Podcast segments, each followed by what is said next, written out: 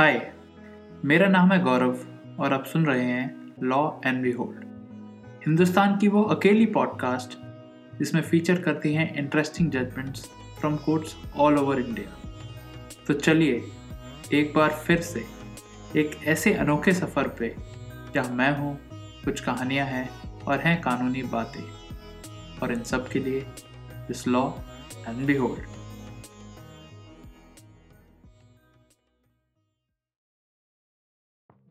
Amazon Prime Video के the family man season two में कहानी दिखाई गई थी एक इंटेलिजेंस एजेंट और एल ऑपरेटिव्स की। एल टी टी एक पुरानी बात हो चुकी है, लेकिन उसके अंश आज भी ज़िंदा है। और अगर वो एक्टिव नहीं तो उसके सिंपथाइज़र तो ज़रूर ही ज़िंदा है। एल टी टी का एक दूसरा पहलू और बहुत इम्पोर्टेंट पहलू ये भी है कि श्रीलंका में कई वॉर क्राइम्स हुए, जिसके कारण से कई तमिलियन श्रीलंकन्स को अपना देश छोड़ना पड़ा और उन्होंने पनाह ली भारत के तमिलनाडु में। आज बात करेंगे एक ऐसे ही केस की, जिसके मेन कैरेक्टर हैं भास्करन।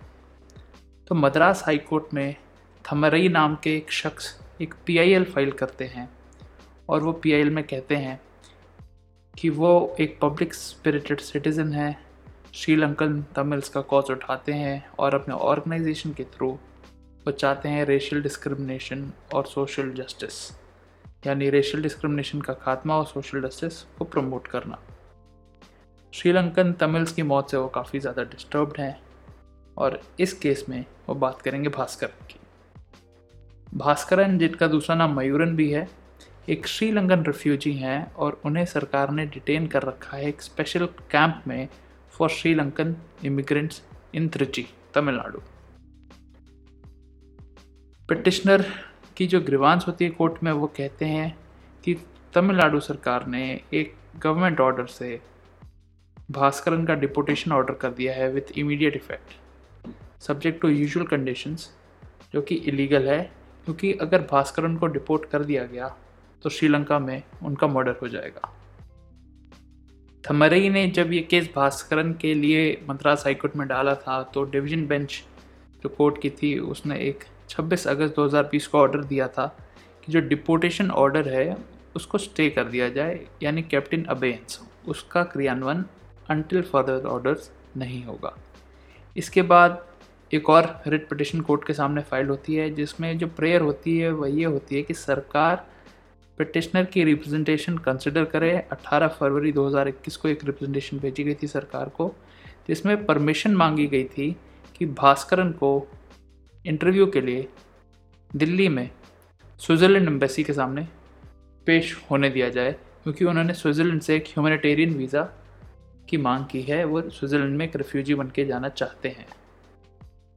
मद्रास हाई कोर्ट में पीआईएल में पिटिशनर के वकील ये दलील देते हैं कि एक चिट्ठी है 15 अगस्त 2020 की, जिसे एक justice of the peace whole island Sri Lanka के ऑर्गेनाइजेशन ने लिखा है, जिसमें लिखा गया है कि वो भास्करन के परिवार को जानते हैं। भास्करन ने अपने पिता, अपने बड़े भाई, अपनी सिस्टर इन लॉ और वन ऑफ़ हिज नीसेस को final phase of Sri Lankan Eelam war में खोया है। जो इंटेलिजेंस ऑफिसर्स हैं और टेररिस्ट प्रिवेंशन यूनिट ऑफिसर्स हैं श्रीलंकन पुलिस के वो भास्करन को ढूंढ रहे हैं और अगर वो श्रीलंका लौटते हैं तो उनकी जान को खतरा है।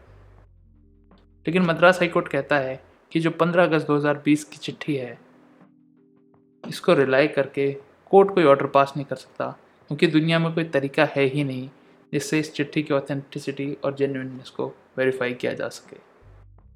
पिटिशनर के वकील ये भी दलील देते हैं कि भास्करन ने एक चिट्ठी लिखी थी स्विट्ज़रलैंड एम्बेसी को, स्विट्ज़रलैंड जैसे देश भास्करन जैसे लोगों को असाइलम देना चाहते हैं।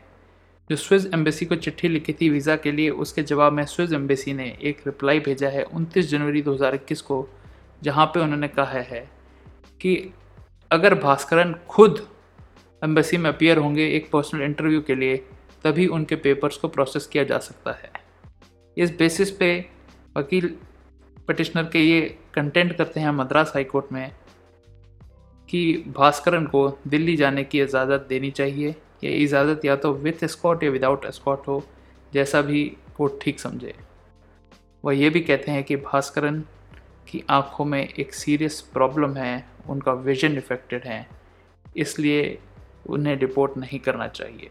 इसके साथ साथ वो मद्रास हाईकोर्ट के एक पुराने ऑर्डर पे भी रिलाई करते हैं, जहाँ पे मद्रास हाईकोर्ट ने 1994 में सरकार की अंडरटेकिंग पे लोगों को डिपोर्ट करने से मना कर दिया था कि उस टाइम गवर्नमेंट ऑफ़ इंडिया ने कहा था कि श्रीलंकन रेफ्यूजीज़ को वो वापस श्रीलंका उनकी मर्ज़ी के खिलाफ नहीं भेजेगी।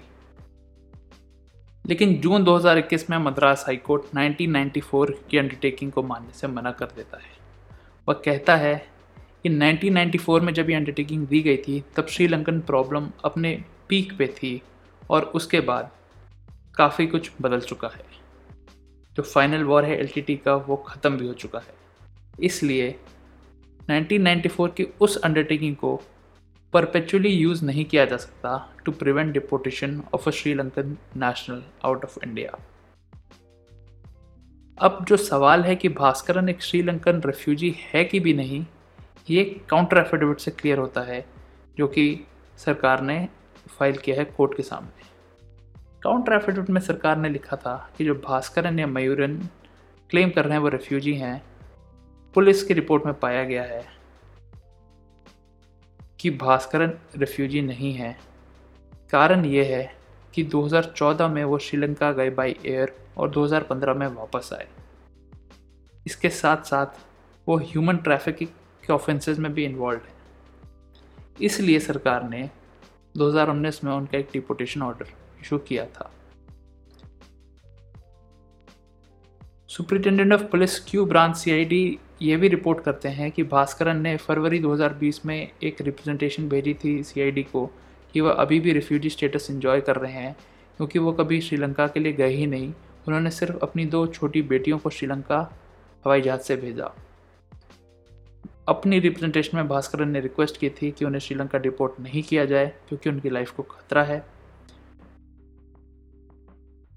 इस एस्पेक्ट को वेरीफाई करने के लिए पुलिस ने एफ़ आर आर ओ, यानी foreign regional registration officer Chennai से डॉक्यूमेंट्स मंगाए, जिससे साफ़ हुआ कि भास्करन इंडिया में मदुरई में लैंड किए थे 2014 को by Colombo flight using passport number so and so, and उसके बाद वो वापस गए चेन्नई एयरपोर्ट से 2015 में। इसलिए भास्करन का ये क्लेम कि वो रिफ्यूजी हैं, ये गलत है और जो उनकी जान को खतरे की बात है, उसको सब्सटैंशिएट नहीं किया गया है।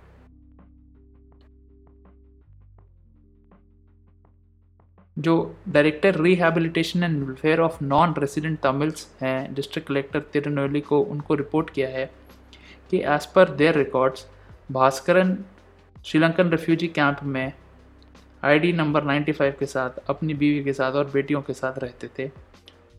वो 2010 में कैंप से निकल गए थे। उनकी वाइफ इंडिया छोड़ चुकी थी। इसके बाद कहा गया है कि रिकॉर्ड्स को वेरीफाई करने के बाद ये पाया गया कि रिफ्यूजी कैंप को भास्करन ने अपनी मर्ज़ी से कुछ साल पहले छोड़ दिया था और अब वो एक रजिस्टर्ड श्रीलंकन तमिल रेफ्यूजी की तरह नहीं रह रहे हैं। इसलिए भास्करन का ये क्लेम कि वो अभी भी रेफ्यूजी स्टेटस एंजॉय कर रहे हैं, ये सरासर गलत है। कोर्ट उन सब चीज़ों को कंसिडर करता है, गौर करता है और कहता है कि ये सब देखने के बाद ही साफ़ है कि भास्करन रेफ्यूजी स्टेटस इन्जॉय नहीं कर रहे हैं और इंडिया में ह्यूमन ट्रैफ़िक ऑफेंसेस में इन्वॉल्व हैं। इसलिए शायद भास्करन ने खुद कोई पटिशन फ़ाइल नहीं की challenging his order of deputation क्योंकि अगर ऐसा किया जाता तो वो सच बोलने के लिए मजबूर हो जाते कि वो एक श्रीलंकन रेफ्यूजी नहीं बट एक ऐसे शख्स हैं जो क्रिमिनल के, केसेस में इन्वॉल्व हैं और जिस कारण से उन्हें रिलीफ शायद नहीं मिलती।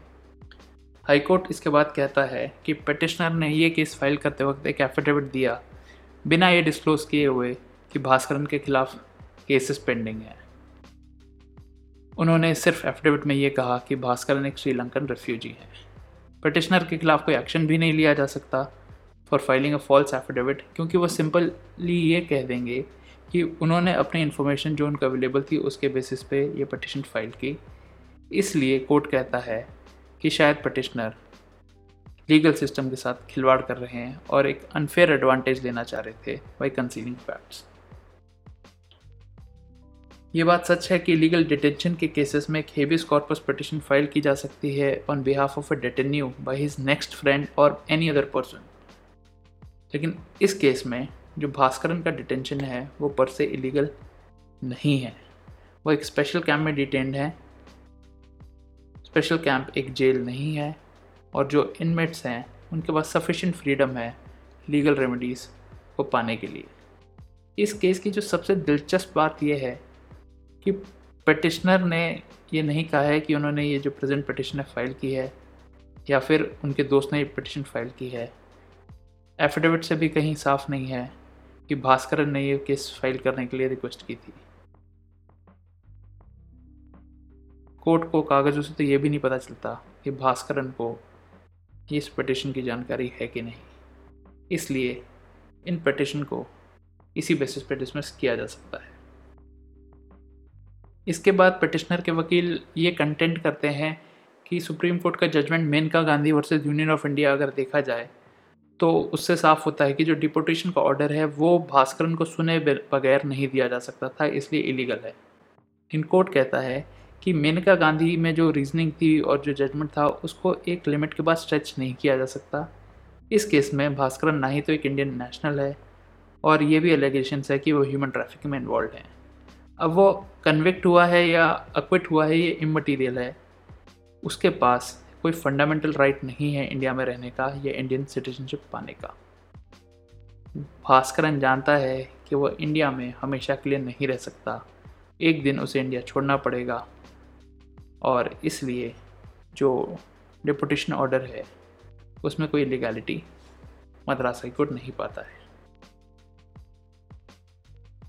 अब जहाँ तक पटिशन की बात है, जिसमें प्रेयर की गई थी कि दिल्ली जाने की अनुमति दी जाए स्विस एम्बेसी के सामने इंटरव्यू के लिए, उसमें कोर्ट कहता है कि वीज़ा प्राप्त करना एक इंडिविजुअल की अपनी ज़िम्मेदारी है, अपने एफर्ट्स पे प्राप्त करना पड़ेगा और कोर्ट के सामने ऐसा कोई कानून नहीं रखा गया है, जहाँ पे ऐसी अनुमति दी जाए।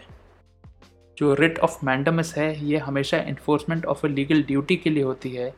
और तब दी जाती है जब स्टेट अपनी वो ड्यूटी फुलफ़िल ना करे। बट क्योंकि इस केस में ऐसा कोई कानून कोर्ट के सामने पेश ही नहीं किया गया है, इसलिए कोर्ट का कोई हक नहीं बनता ऐसी कोई भी रिलीफ देने के लिए। और इन सभी रीज़न से मद्रास हाई कोर्ट ये पटिशन डिसमिस कर देता है और पटिशनर पे हैवी कॉस्ट इम्पोज इसलिए नहीं करता है क्योंकि कोर्ट हार्श नहीं होना चाह रहा था।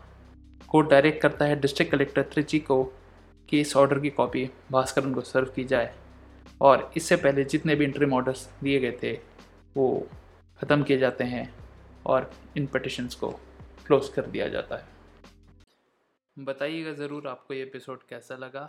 इस केस की सभी डिटेल्स यानी नाम नंबर साइटेशन और कोर्ट का नाम आपको मिलेगा शो नोट्स में। अगर आप चाहते हैं कि लॉ एंड बिहोल्ड में किसी स्पेसिफिक केस को डिस्कस किया जाए तो please drop us a message on Instagram हमारा हैंडल है लॉ एंड बिहोल्ड और इसकी भी डिटेल्स मिलेंगी आपको शो नोट्स में. अगले हफ़्ते तक के लिए take care and have a great week